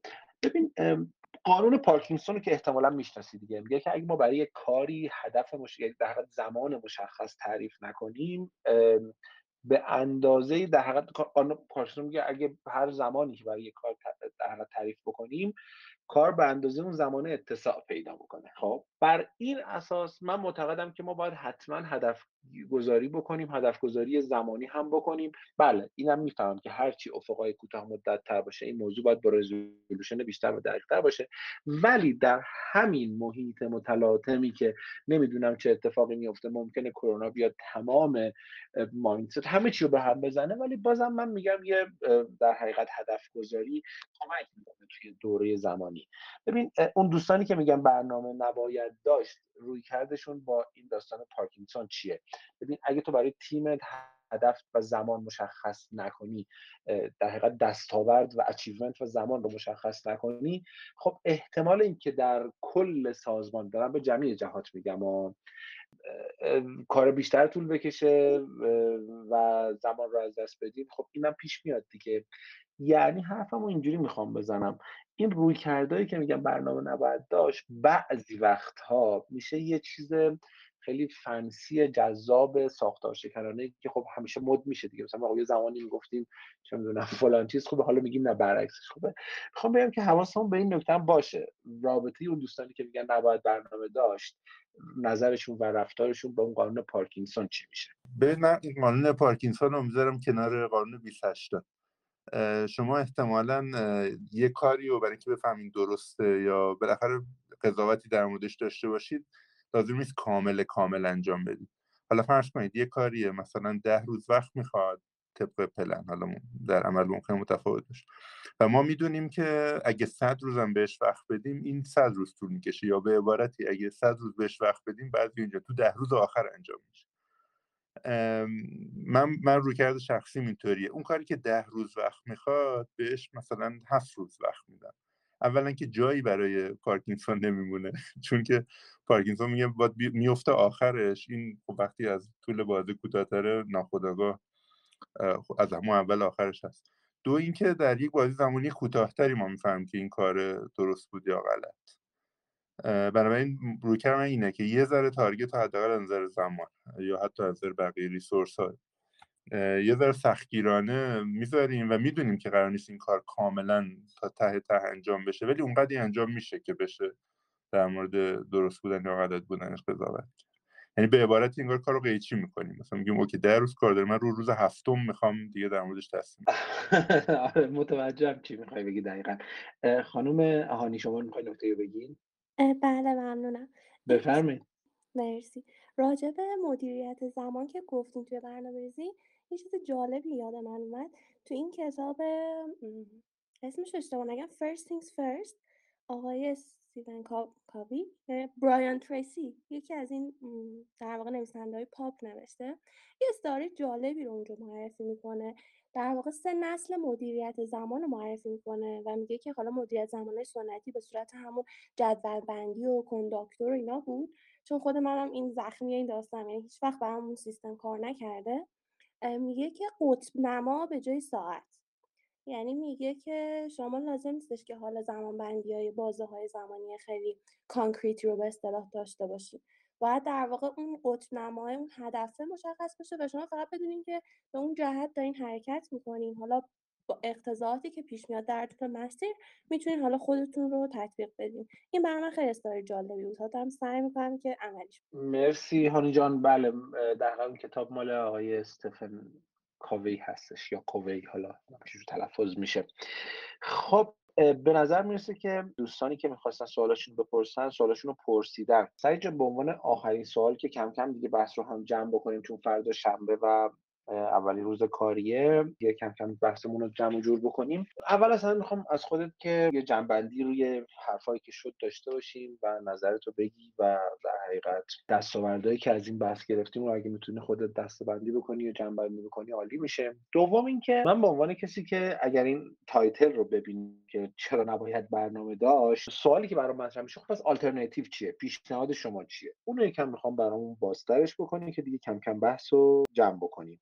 مرسی از همگی. اگه اون چیزی که فکر کردی میشه نشد من عذرخواهی می‌کنم. ولی حالا ان یه وقتی دیگه جبران.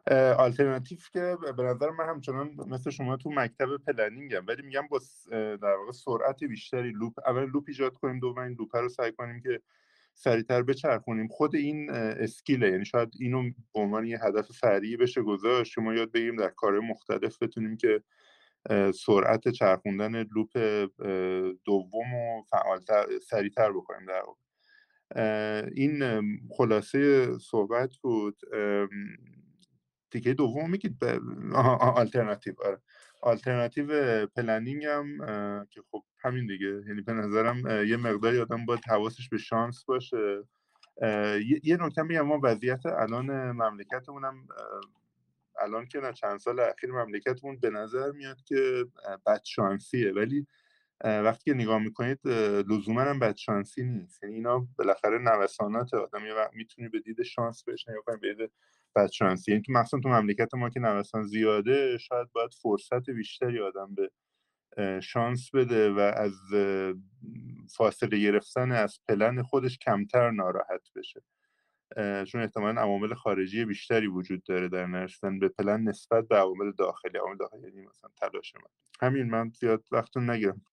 خیلی ممنونم سعی من سه تا جمله از حرفایتون رو خیلی دوست داشتم و اصلا مشخصا نوشتم و دورش هم یه در حقیقت دایره کشیدم که یادم بمونه. این ستا رو میگم حالا به ترتیب زمانی که گفتی الان میگم ولی حالا ترتیب اهمیتشون احتمالا تو ذهن من متفاوت خواهد بود. ببینید تو گفتی که آقا برنامه ریزی بکنیم ولی فرض کنیم که با احتمال بالا قرار برنامه رو عوض کنیم و اصطلاحا ابزارهای لازم برای پیوت کردن رو داشته باشیم. اینو خیلی دوست داشتم و پسندیدم. دومین چیزی که بیشتر از اولیه دوست داشتن این بود که گفتی که وقتی که ما پلن می‌کنیم یعنی داشتی اشاره می‌کردی به نقش تلاش و شانس خب در موفقیت رسیدن. من خیلی از این موضوع لذت بردم و از اون لحظاتی بود که گفتم آها راست میگه ها وقتی پلن می‌کنیم نقش تلاش رو داریم زیادی بولد می‌کنیم و ناخواسته نقش شانس خب کمتر میشه دیگه. اتنشن ما توجه ما بیشتر میره به سمت تلاش و شانس رو کمتر می‌بینیم. اینم برای من دیدگاه جالبی بود که از مقابل دیکتاتوری که من خودم معمولا فکر می‌کنم.